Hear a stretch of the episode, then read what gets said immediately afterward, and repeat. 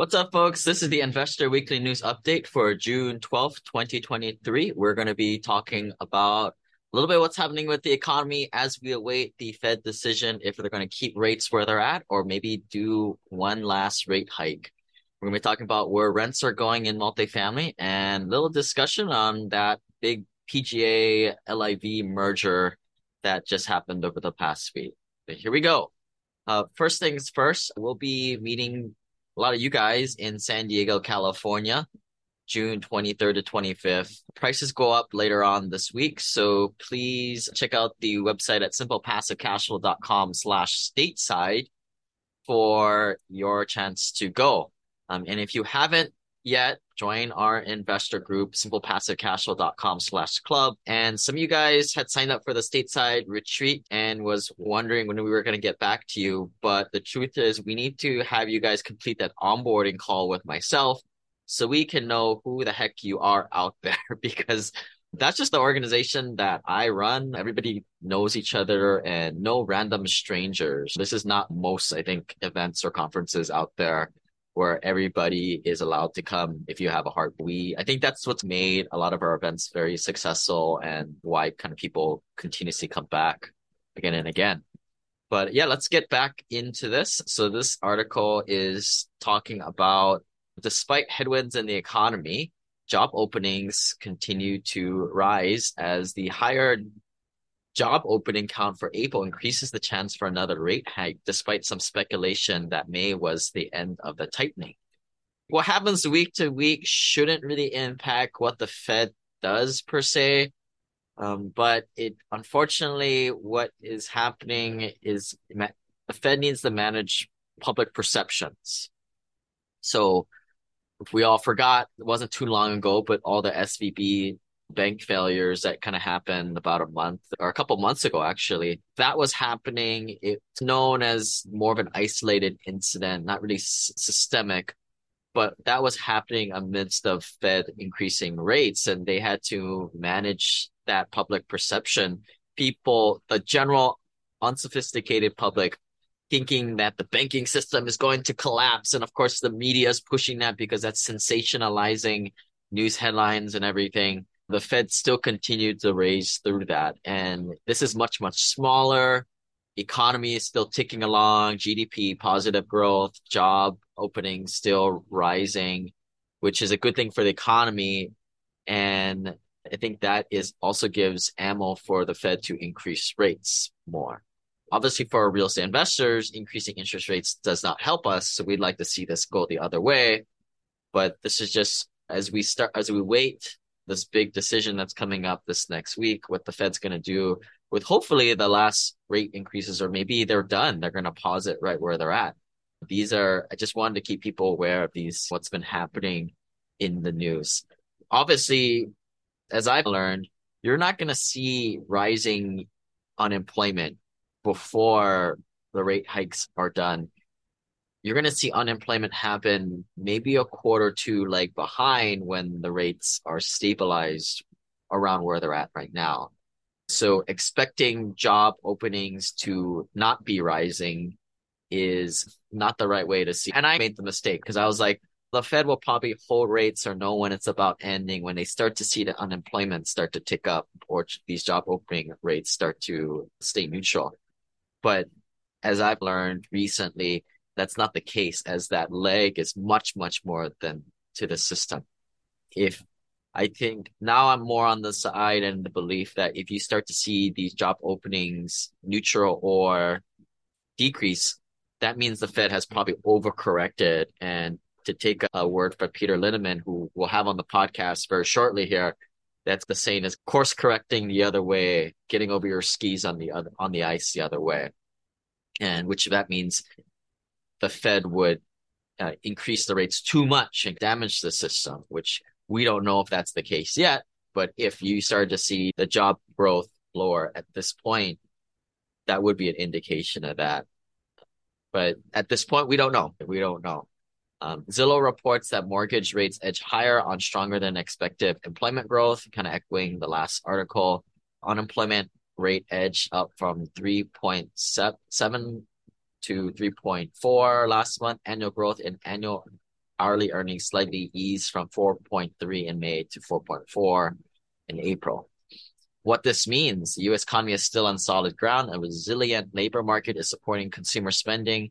On one hand, a strong labor market is good for home buying activity. On the other hand, if wage growth and core inflation remain stubbornly high, mortgage rates could remain elevated, along with the potential for more federal rate hikes. And it's something I learned recently from Peter Linneman is the Fed, their only lever is increasing interest rates, and they see it as if they can damage the create damage on unemployment, that is the way to impact inflation.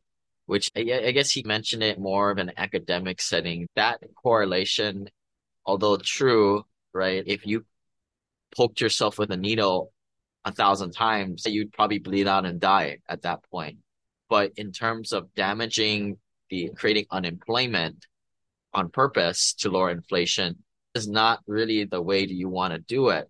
But I think the Fed is lost, and I'm honestly lost in a way of how else would you lower the inflation otherwise than to purposely go after and create unemployment, which seems counterintuitive, right? But that's the foresight and the, the benevolent mandate of the Fed, if you believe that narrative, that they're trying to at least take the highs off the highs of the economy to most importantly keep the lows out of the low of the economy and keep things in the middle there. The article continues to say, however, the labor market is less tight and rent inflation, which tends to be most responsive to labor market tightness, is falling. So again, just a reminder, if you guys haven't joined the club, please get access to a lot of our free e-courses.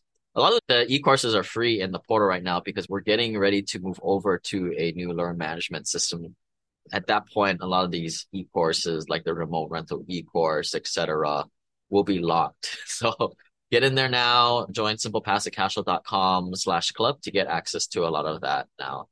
Now let's get into Yardi Matrix reports The demand still firm multifamily rents rise in May. And I think there was some discussion over the last quarter of 2022 and Q1 of this year that there was a little bit of neutrality in the rent increases. Part of that was just really unsustainable growth from a nationwide outlook from 2020 post pandemic through 2022. You guys recall just to use one submarket or one market, like Phoenix jumped up 20 something percent in one year. Normally we'll underwrite two to three percent in a lot of these markets, maybe three percent in Phoenix. But yeah, that was just unsustainable growth. Yes, my theory and a lot of other economic groups' theory is like from 2022, late 2022 to January of 2023, you saw a lot of that slack kind of leave the system, but still amazing how it barely decreased. And if anything was very neutral I think now you're starting to see as the data starts to come out a quarter later, because there's always a lag in the reporting that Phoenix had maybe a 2% rent increase drop in that time period, but now we're starting to see it go up at this point. I think is a great chart. If you guys check this out on the YouTube channel, we have all the charts and graphics for you guys here.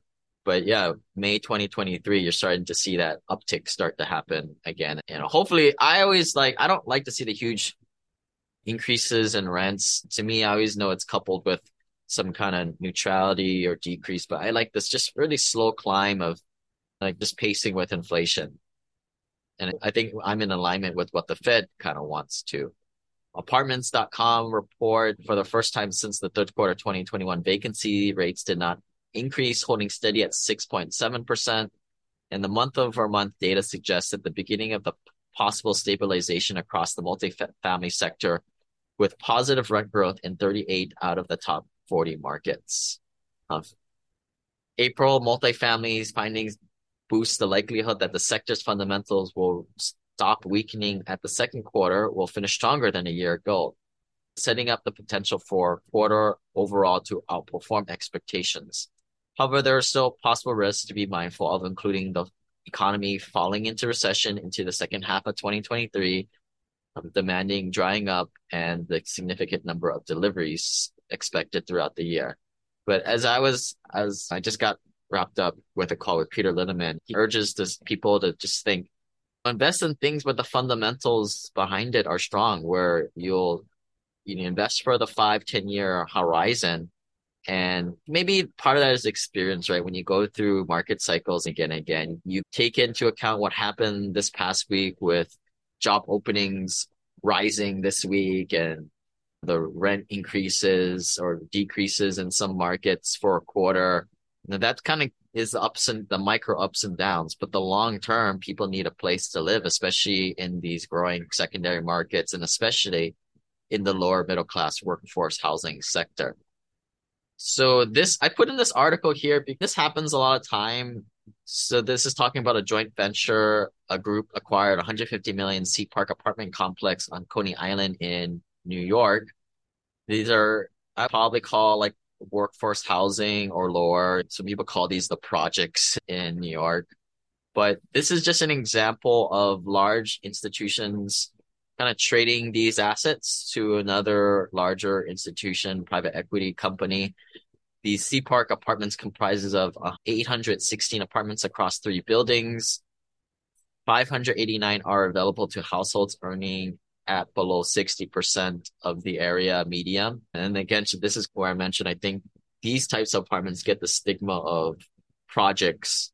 And th- these were a bit of an experiment the nation went through around like the prior to 1960, 1980, where they would just cluster all the poor people in one area. Obviously, that creates other issues.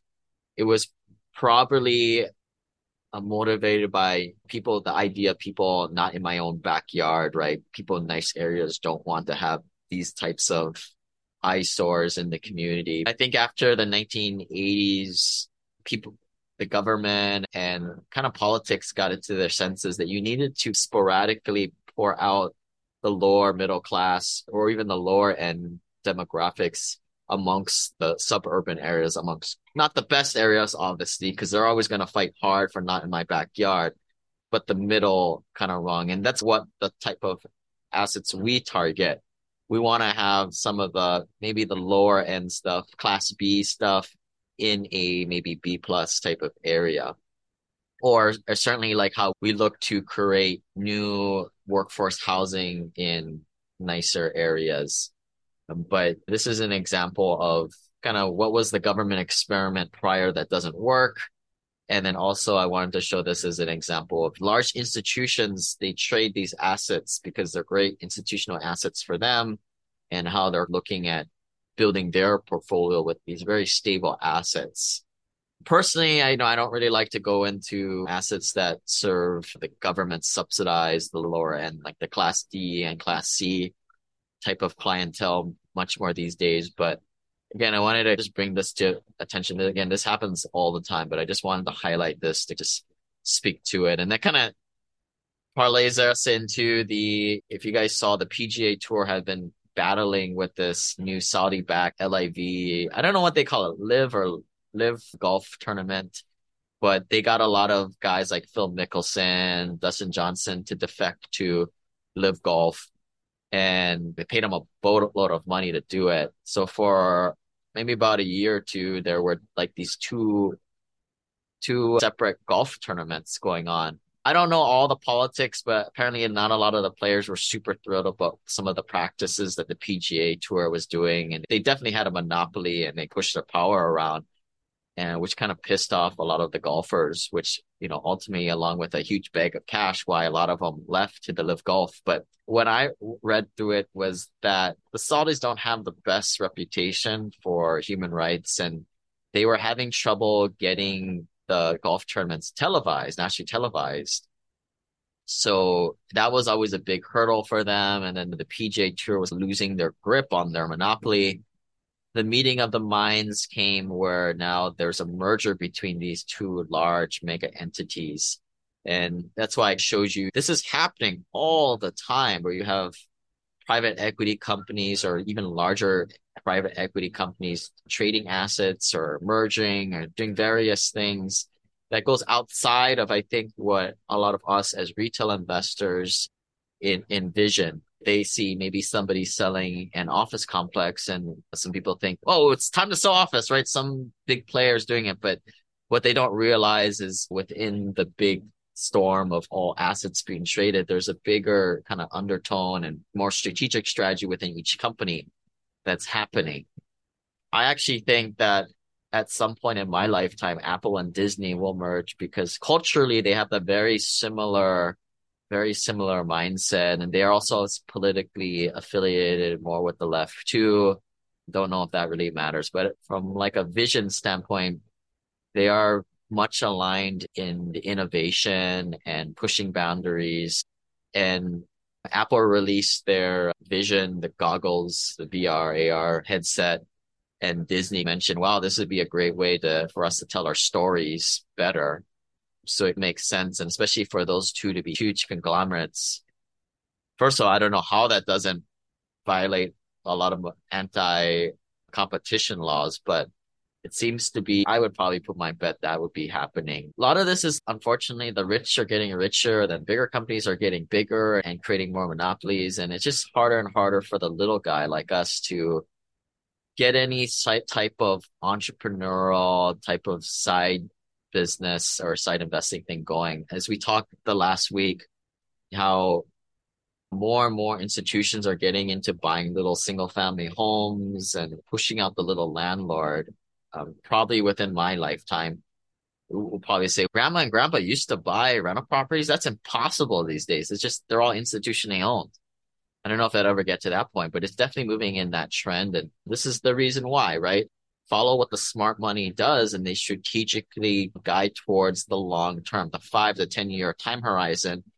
And this is the huge difference. And this is what I try and really educate on is like the difference between the way institutional investors invest they may go into floating rate deals, but use the data of the forward curve to make the best predictions and back it up in case things go wrong with more capital, which they have access to, which unfortunately the retail investor does not. And also the retail investor does not have the sophistication and the risk tolerance of that of institutions, which is ultimately why I think most retail investors out there just stick to the stock market and traditional investments. But as I've always said for a lot of investors, and I think why people join our group, get educated, listen to podcasts, which is always a good start, right? As you guys know, listening to podcasts gets old after a while.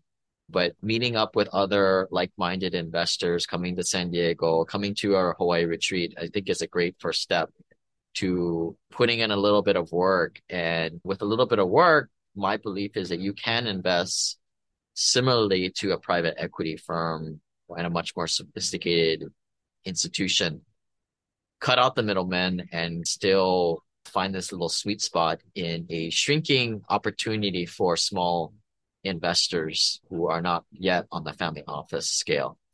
But with that, thanks for listening, folks. Please, if you like this content, please give us a YouTube comment or a review on iTunes. That really helps us out grow the network. And of course, if you guys haven't yet, check out my book that we released back in 2022, The Journey of Simple Passive Cash Flow. I'm currently working on the next installment. We'll be calling it the Wealth Elevator. So you'll be seeing a rebrand of all the content moving forward under that brand. But yeah, we'll see you guys next week. Bye.